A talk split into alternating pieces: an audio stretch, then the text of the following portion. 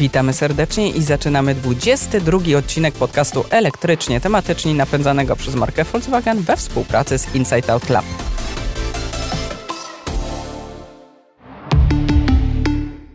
Tu Kasia Frendl z motokajna.pl. A z tej strony Paweł Pilarczyk z IT Business. Dziś chcielibyśmy powrócić do tematu samochodów hybrydowych typu plug-in, ponieważ ukazał się niezwykle ciekawy raport Inside Out Lab, z którego wynika, że Polacy wciąż mają nikłe pojęcie, co to za rodzaj samochodów i czym różnią się od zwykłych hybryd. Okazuje się, że aż 80% Polaków, którzy wzięli udział w badaniu, deklaruje, że dobrze wie, czym są samochody hybrydowe. Ale jednocześnie blisko 40% jest przekonanych, że każdą hybrydę można ładować z gniazdka, a my wiemy, że to nieprawda. Dlatego dziś wyjaśnimy, czym dokładnie są hybrydy plug-in i mam nadzieję, że po wysłuchaniu tego odcinka wszystko w tej kwestii będzie jasne i klarowne. A naszym gościem jest dzisiaj Maciek Mazur, szef Polskiego Stowarzyszenia Paliw Alternatywnych. Witaj Maćku. Witam Was serdecznie. O samochodach hybrydowych słyszał chyba każdy, kto nawet w podstawowym stopniu interesuje się motoryzacją, ale o tym, że auta hybrydowe dzielą się na trzy główne podkategorie, wie niewiele osób, a mamy przecież miękką hybrydę, zwykłą hybrydę czy pełną hybrydę, no i właśnie hybrydę plug-in oznaczaną jako PHEV, o której dzisiaj mowa. Jedynie 8% ankietowanych w badaniu Inside Out Lab stwierdziło, że zdecydowanie ma świadomość różnic, a 28% raczej uważa, że wie, na czym ta różnica polega. Zatem wyjaśnijmy te pojęcia. Maćku, czym jest samochód hybrydowy i jaka jest różnica z właśnie z pluginem? Wyniki badania myślę, że nie mogą nas e, dziwić, bo rzeczywiście hybrydy typu plugin e, są tym typem samochodów, które pojawiły się na rynku stosunkowo najpóźniej, więc cały czas mogą być określane jako innowacja. Innowacja, która podbija rynki, czy to światowe, europejskie, czy wreszcie podbija również rynek polski. Czym różni się od hybrydy klasycznej? Tym, że możemy ją ładować z zewnętrznego źródła zasilania. I to jest Prosta ta podstawowa no różnica i myślę, że tej definicji trzeba się trzymać i zawsze jak widzimy hybrydę, która ma tylko jedną klapkę, to znaczy, że jest to hybryda klasyczna. Jeśli są dwie klapki, czyli od e, baku i od e, ładowania, to znaczy, że jest hybryda typu plug-in. Podkreślmy jeszcze, że, że wszystkie hybrydy są samochodami, które mają przynajmniej dwa silniki, czyli mają silnik tradycyjny spalinowy i silnik e, elektryczny. To jest, to, no jest, tak. to jest akurat... Przy, przy tej miękkiej hybrydzie to jest właściwie tylko wsparcie, bo to jest bardzo malutki silniczek, który ma bardzo ma, małą pojemność też i tak naprawdę pełni rolę generatora prądu, bardziej zastępuje rozrusznik czy alternator, ale, mhm. ale tutaj mówimy raczej o tych samochodach hybrydowych w pełni i właśnie pluginach. Tam już rzeczywiście jest połączenie mm, silników, no na przykład w pluginach y, są też y, samochody czy modele, które mają dwa silniki elektryczne. Ym, no i mamy tutaj tutaj już jednak większą pojemność baterii. Możemy ją ładować ze zwykłego gniazdka 230V, ale również możemy ładować na, w mieście tak zwanym, tak? czyli na ładowarkach. Tylko mało niestety jest tych modeli, które można ładować prądem stałym. Prądem DC, stałym, tak. wszystkie możemy ładować prądem zmiennym, czyli mhm. AC. Możemy korzystać z ładowarek ogólnodostępnych, możemy ładować się w domu. Wszystko zależy od tego, czego potrzebujemy i gdzie tak naprawdę samochód spędza najwięcej czasu. Jeśli on spędza najwięcej czasu w naszym garażu, optymalnie, żeby się tam ładował z gniazdka czy z wallboxa. Jeśli nim jeździmy po mieście, to wtedy możemy rzeczywiście znaleźć jakąś wolną ładowarkę AC czy DC, jeśli mamy taki akurat model, model, który pozwala na ładowanie prądem stałym i wtedy korzystamy z ładowania z ładowarek ogólnodostępnych. Zatem my musimy korzystać z hybryd typu plug-in w taki sposób, żeby być świadomym tego, jak te samochody funkcjonują i do czego one rzeczywiście są. Bo gdy spojrzymy na motoryzację zelektryfikowaną, czyli szerzej, spojrzymy na nie tylko elektryczne samochody, które są tym rodzajem samochodów, do których my dążymy i które rzeczywiście będą dominowały, czy to od lat 20., czy już na pewno w latach 30., ale. Ale motoryzacja... powiedzmy jeszcze, dlaczego będą dominowały. Dlaczego? Bo są najbardziej ekologiczne, są faktycznie zeroemisyjne, a każdy pojazd, który łączy w sobie, hybryda łączy w sobie, tak jak Paweł powiedział, silnik elektryczny i konwencjonalny, nigdy nie będzie w pełni zeroemisyjny. Oczywiście my możemy starać się dochodzić do tej zeroemisyjności i jeśli użytkujemy plugina w taki sposób, że ładujemy się w domu, ładujemy się w pracy i w ramach podróży aglomeracyjnych rzeczywiście jeździmy na silniku elektrycznym, to my się zbliżamy do tej e, zeroemisyjności, oczywiście w ujęciu miejsca, w którym podróżujemy. Jeśli jednak my pokonujemy dalsze odległości, no to zawsze będziemy musieli skorzystać z dobrodziejstw silnika konwencjonalnego, a wtedy już emisyjność staje się faktem. Dlaczego, dlaczego w ogóle producenci y, stworzyli taki y, samochód jak samochód hybrydowy, który ma dwa silniki? Dlaczego nie mogli od razu z tego spalinowego przeskoczyć do elektrycznego? Myślę, że najlepszym słowem jest pomost. E, pomost pomiędzy tą motoryzacją, do której dążymy, czyli zeroemisyjną, a motoryzacją konwencjonalną. Motoryzacja zeroemisyjna, jak doskonale wiemy, słuchając waszych podcastów, e, zresztą myślę, że słuchacze też już są tego świadomi, sytuacja w tym obszarze dynamicznie się zmienia. Jeszcze kilka lat temu samochody elektryczne były wyposażane w małe baterie, które pozwalały na bardzo ograniczone zasięgi. Teraz sytuacja zaczyna się zmieniać, ale jednak cały czas są tutaj istotne ograniczenia. Istotne ograniczenia, które nie pozwalają nam podróżować bezproblemowo, tak samo komfortowo jak samochodami konwencjonalnymi, zwłaszcza na dalsze dystanse. Mimo, że sytuacja się zmienia dynamicznie, to cały czas potrzebujemy jednak e, mieć taki produkt, który pozwoli nam tu i teraz e, naszym e, potrzebom zadośćuczynić i to są właśnie hybrydy typu plugin, czyli my korzystamy z nich w mieście, korzystając z nich tak jak z pojazdu elektrycznego, a gdy mamy potrzebę, żeby się poruszać po Polsce czy po Europie, to wtedy korzystamy z tych dwóch silników, czyli z tej możliwości hybrydyzacji napędu i mamy możliwość osiągnięcia zasięgu, e, który jeszcze często dla elektryków jest e, nieosiągalny, czyli czy to 500, 600 e, kilometrów, czy nawet rekordziści potrafią realizować dalsze dystanse. Samochodem elektrycznym cały czas, mimo tego, że sytuacja się zmienia i to bardzo mocno trzeba podkreślać, jak będzie ktoś słuchał naszego podcastu za dwa lata, to myślę, że uzna, że my tutaj mówimy o herezjach, bo nie będzie w stanie uwierzyć, że samochody elektryczne miały problemy z zasięgiem. Sytuacja sytuacja się tak szybko zmienia. Z roku na rok te zasięgi są coraz większe. To doskonale widać po kolejnych edycjach e, modeli elektrycznych. Baterie potrafią się zwielokrotnie, czy to dwu, czy nawet trzy razy większe pojemności mogą być. Ale cały czas jednak, zwłaszcza w warunkach e, zimowych, te zasięgi są ograniczone i jeśli chcemy użytkować samochód elektryczny tak jak konwencjonalny, to możemy mieć problemy. Wtedy pojawia się hybryda typu plug-in, która w tym okresie, w którym jeszcze elektromobilność rośnie, będzie dla nas e, tą wyciągniętą pomocną dłonią.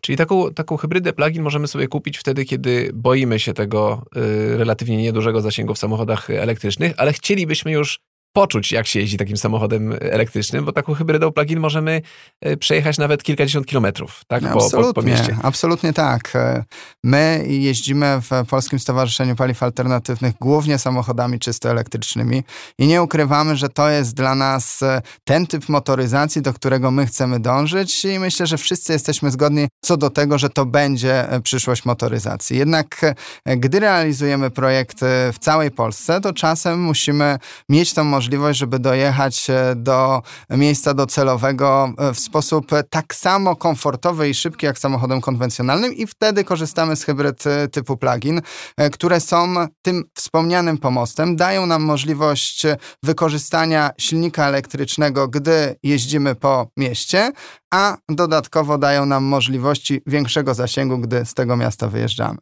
A jak to wygląda w przypadku takich zwykłych hybryd, czyli takich hybryd, które nie mają możliwości podłączenia się do gniazdka y, elektrycznego, czy nie da się ich doładować.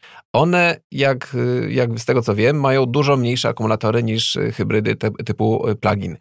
Natomiast też są w stanie przejechać jakiś dystans w trybie elektrycznym. Z tego co pamiętam, to jest około kilometra do półtora kilometra, które są w stanie przejechać w trybie elektrycznym. Ale jak wygląda tak w praktyce taka, taka jazda? Czy ja rzeczywiście byłbym w stanie, bo przyznam się, że bez bicia, że ja jako kierowca nigdy hybrydą tak taką standardową nigdy nie jechałem. Jeżeli ja będę bardzo powolutku, ostrożnie jechał, to jestem w stanie te, ten kilometr rzeczywiście przejechać taką hybrydą w trybie elektrycznym? Myślę, że Taki wynik można sobie wyobrazić, e, aczkolwiek e, ten kilometr tak szybko mija i on jest rozłożony na dużo mniejsze odcinki, bo tak naprawdę my korzystamy z tego silnika elektrycznego głównie wtedy, kiedy ruszamy, że często nie jesteśmy w stanie zauważyć tego, że ten silnik elektryczny rzeczywiście e, jest funkcjonujący. Ale jeśli spojrzymy na zelektryfikowaną motoryzację, to ją możemy sobie wyobrazić jako taką skalę od 1 do 100.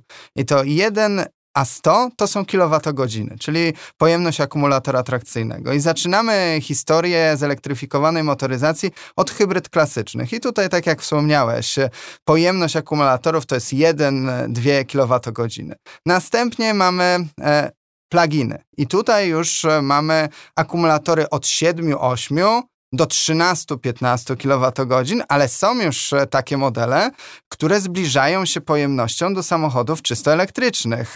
Są modele, które prze, których akumulatory tra trakcyjne e, mają pojemność większą niż 20, a nawet 30 kWh.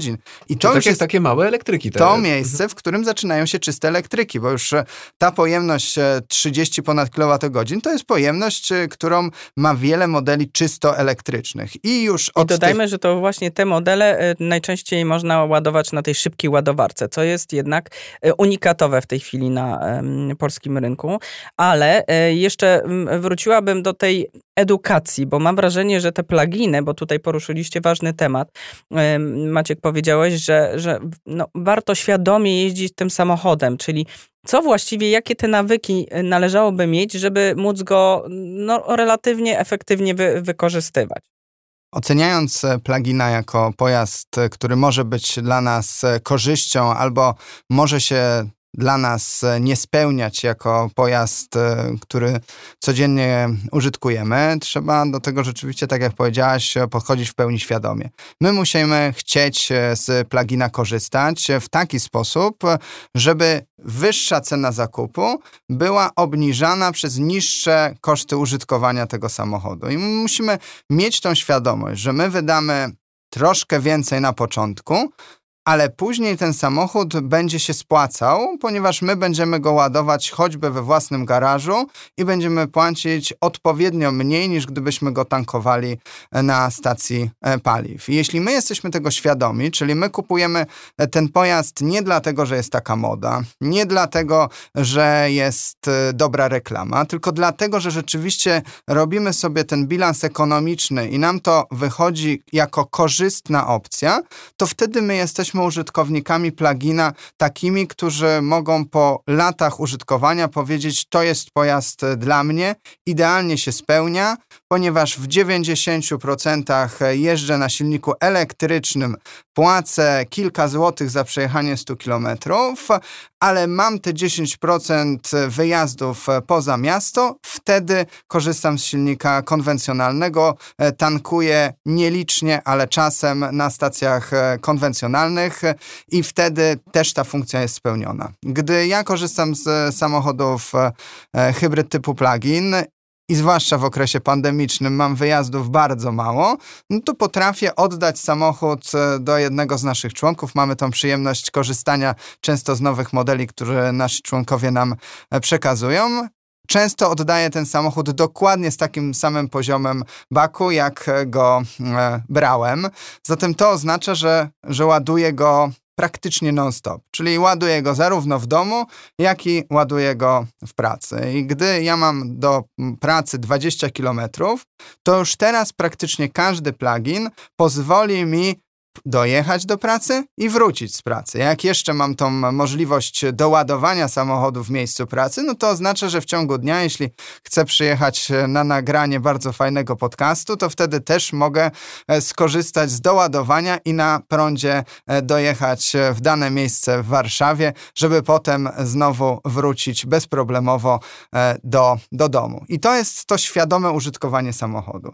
Często my mamy zarzuty wobec plugina, że my nie wykorzystujemy wykorzystujemy e, tego silnika elektrycznego. I rzeczywiście, jeśli my kupujemy produkt, e, z którego nie potrafimy korzystać, bądź w ogóle nie chcemy korzystać, to rzeczywiście taka sytuacja ma miejsce, bo my możemy korzystać z plugina jak ze zwykłej hybrydy, czy ze zwykłego pojazdu konwencjonalnego, czyli tak naprawdę w ogóle zapomnieć o tym ładowaniu e, i jeździć tylko i wyłącznie na silniku konwencjonalnym, albo silnik elektryczny jest doładowywany z silnika konwencjonalnego, ale to też znamy jako charakterystykę klasycznych e, hybryd. I wtedy e, pojawiają się uzasadnione zarzuty, że nie ma tej e, emisyjnej strony pozytywnej, która jest przedstawiana jako ta mocna strona pluginów. Zatem to wszystko zależy od tego, jak użytkujemy, jak jesteśmy świadomi tego, co kupujemy.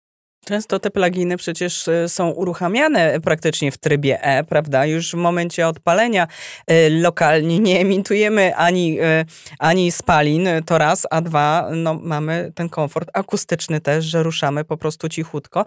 I przez kolejne tam średnio około 50 kilometrów, jeżeli mm, wymusimy jazdę wyłącznie w trybie elektrycznym, a wszystkie pluginy praktycznie mają ten, ten tryb, E, to możemy według tam WLTP to jest około właśnie 50 km jeździć sobie po mieście bardzo komfortowo, tanio, e, a jednocześnie właśnie e, mając tę świadomość, że no, jesteśmy czyści w tym mieście, tak? I tutaj te strefy przecież, które też mają się pojawić. Właśnie Maciek, powiedzmy trochę o przepisach, tak? Bo to wszystko jest gdzieś wymuszone to, co się dzieje na rynku e, normami e, emisji spalin i, i, i tu powiedzmy o Unii, ale jednocześnie tym, e, co nas czeka w przyszłości w miastach.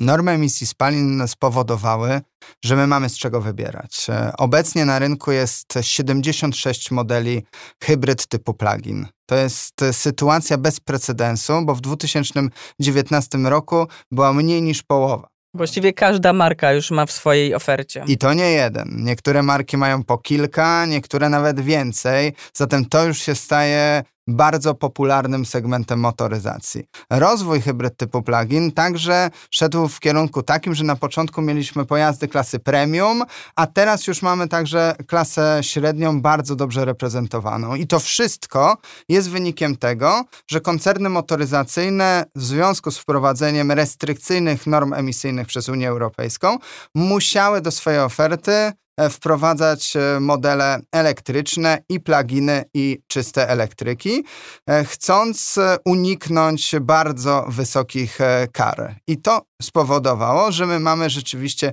tych modeli nawet na polskim rynku, który się dopiero zaczyna rozwijać w tym obszarze, naprawdę bardzo wiele. Jeśli chodzi o regulacje polskie, to tutaj sytuacja wygląda troszkę bardziej skomplikowanie. Mamy sytuację, w której hybrydy typu plugin mogą korzystać z jednego fiskalnego pozytywu i to jest e, obniżona akcyza, obniżona do zera, ale z drugiej strony praktycznie inne przywileje są ograniczone do minimum. Zatem e, ustawodawca uznał, że pojazd hybryda typu plug-in to jest pomost e, i należy się skupić na wspieraniu czystych elektryków. Różne... Elektrykiem możemy jeździć po buspasach na przykład, a pluginem niestety nie. Różne tego typu przywileje, o których powiedziałaś, buspasy, darmowe parkowanie, dopłaty są w innych państwach e, także stosowane e, w stosunku do e, pojazdów typu plug-in. W Polsce jeszcze się na to nie zdecydowano. Jest to bardzo młody rynek, zatem jeszcze myślę, że jest pole do dyskusji, e, czy e, tego typu wsparcie warto uruchamiać. Wydaje się, że wszystko powinno być robione etapami i oczywiście największe wsparcie, bez dwóch zdań, powinno być e, przeznaczone dla tych pojazdów, które tego najbardziej potrzebują, czyli dla czystych elektryków, ale pewien pakiet wsparcia powinien być też rozszerzony dla hybryd typu plugin, po to, żeby też wspierać to, co Unia Europejska wspiera, czyli ograniczanie emisji. No właśnie, pamiętajmy, że te samochody, to też warto, żeby wybrzmiało, to są e, bardzo często dynamiczne samochody, bo e, połączenie tego silnika spalinowego, który ma, no nie wiem, na przykład w Golfie GT tam 150 e, koni, plus całkiem mocny silnik elektryczny, tam sumerycznie jest chyba 245, nawet nie chyba, tylko na pewno.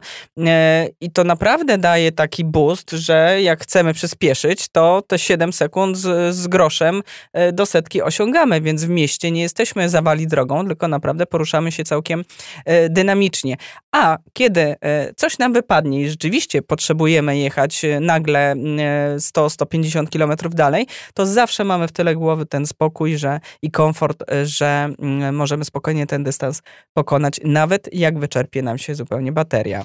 Na czele rankingu hybryd typu plugin, tych najszybszych, są takie modele, które przyspieszają w niewiele więcej niż 3 sekundy, mhm. a w top 10 e, są modele, które nie przekraczają 5 sekund, więc to są bardzo szybkie tak, samochody. Tak, to jest właśnie to, co powiedziałeś, że naprawdę większość y, producentów ma e, w swojej ofercie w tej chwili pluginy. Warto się zapoznać w ogóle z, z tą gamą, bo niewiele pewnie osób wie, że właśnie jest Golf w pluginie GTE czy Passat GTE, ale też, nie wiem, czy Renault Renault Captur, czy, czy właśnie Peugeot 308, y, y, czy Volvo y, i, i tych naprawdę pluginów jest coraz więcej, jest w czym wybierać i fajne jest też to, że można mieć i samochód w pełni sportowy i taki właśnie na co dzień do miasta.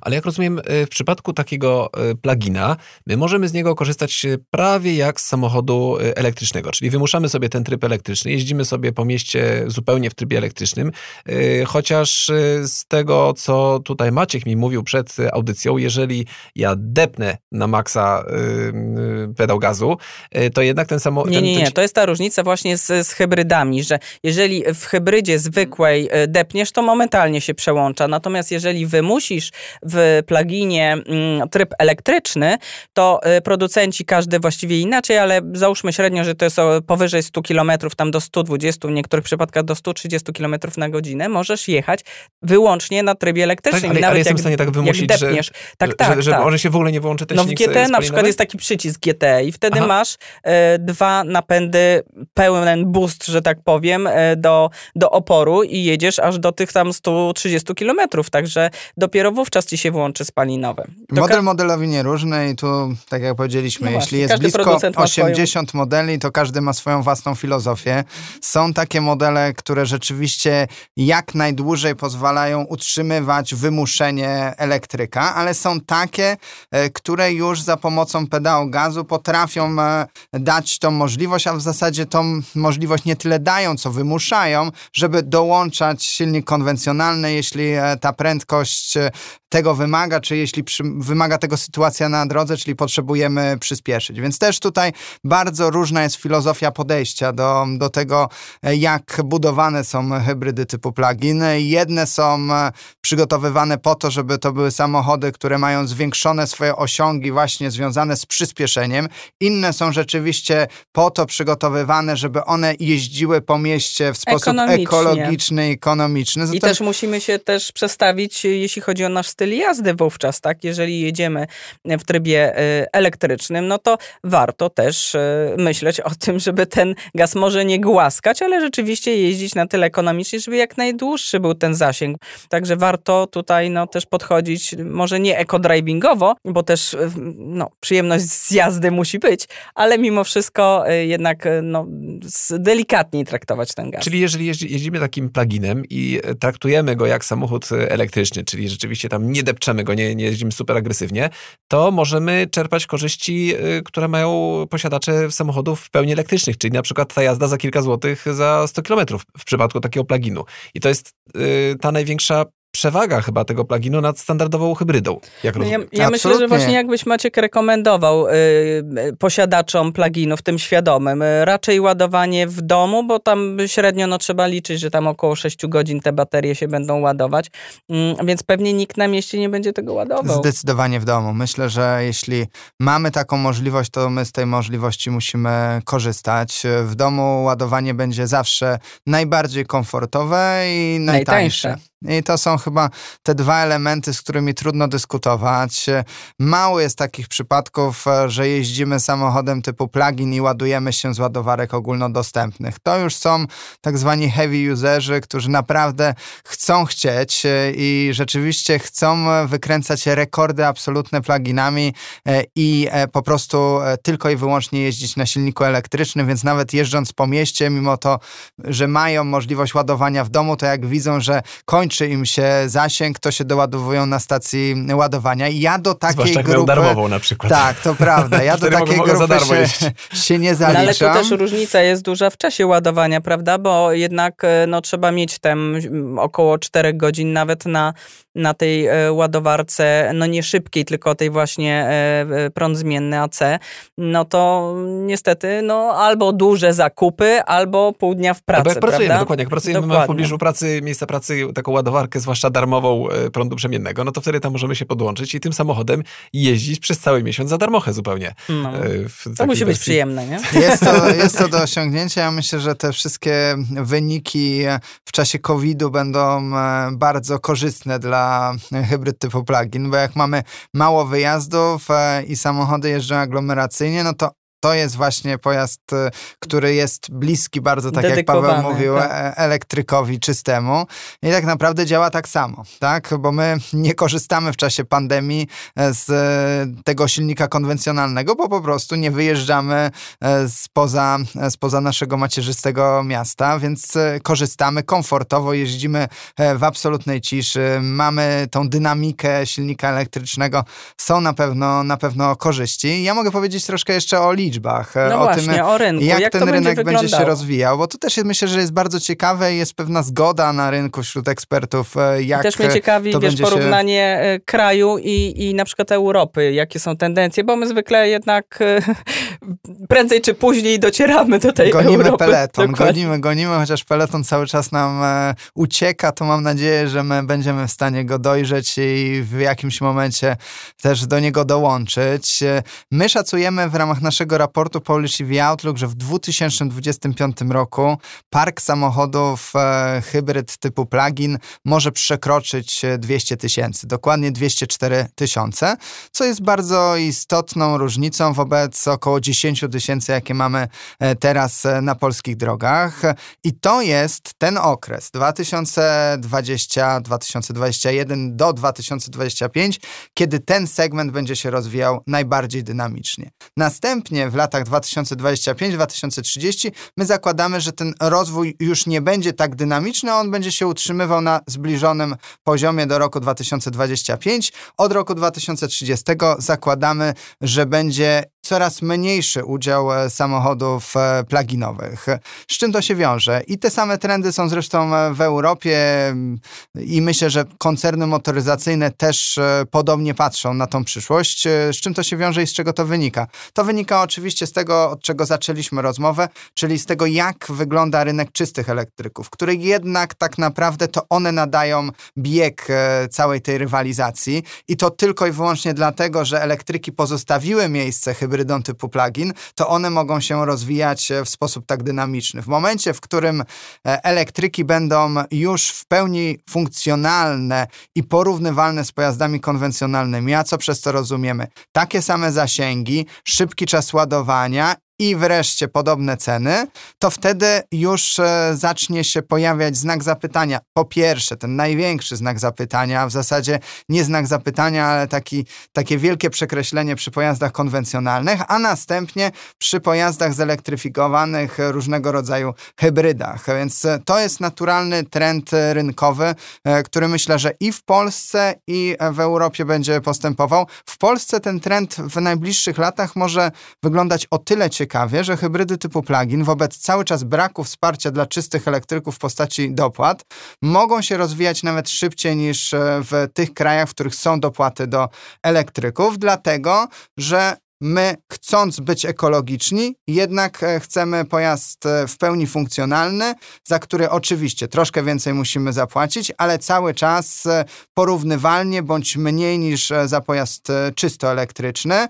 Więc no, tutaj często wybór, czy to firm, czy to osób indywidualnych, idzie w kierunku hybrydy typu, typu plug-in. I taką hybrydą typu plug-in możemy rzeczywiście jeździć e, elektrycznie. I to jest to, co jest e, najważniejszą e, różnicą w stosunku do hybrydy standardowej, która ten silnik elektryczny tylko momentami włącza mm, raczej wtedy, kiedy jeździmy po parkingu, czy jak się tam przez chwilę toczymy w korku. Więc te różnice są naprawdę spore między tymi rodzajami samochodów. No i pamiętajmy, że mamy nadal możemy korzystać z dużego zasięgu i po prostu tankować na zwykłej stacji benzynowej takiego plugina. Bardzo dziękujemy za wysłuchanie naszego podcastu. Mamy nadzieję, że udało nam się wytłumaczyć różnice między samochodami hybrydowymi i hybrydami plug-in, no i wyjaśnić, czym wyróżniają się pchewy tak zwane. W podcaście elektrycznie tematycznie regularnie staramy się szerzyć wiedzę o samochodach z silnikami elektrycznymi, więc jeśli ten temat Was interesuje, bardzo zachęcamy do subskrypcji naszego podcastu i przypominamy, że napędza go marka Volkswagen bez współpracy z Inside Out Lab. Ciekawi nas także Wasze zdanie o tematach, które poruszamy. Piszcie do nas. Adres e-mail znajduje się w opisie tego podcastu. A jeśli uważacie, że było ciekawie, powiedzcie o podcaście elektrycznie tematyczni jednemu znajomemu. Maćku, bardzo dziękujemy za udział w, naszym, w naszej rozmowie. Dziękujemy bardzo za Dzięki wysłuchanie podcastu i do usłyszenia. I do usłyszenia. Bardzo dziękuję. Do usłyszenia.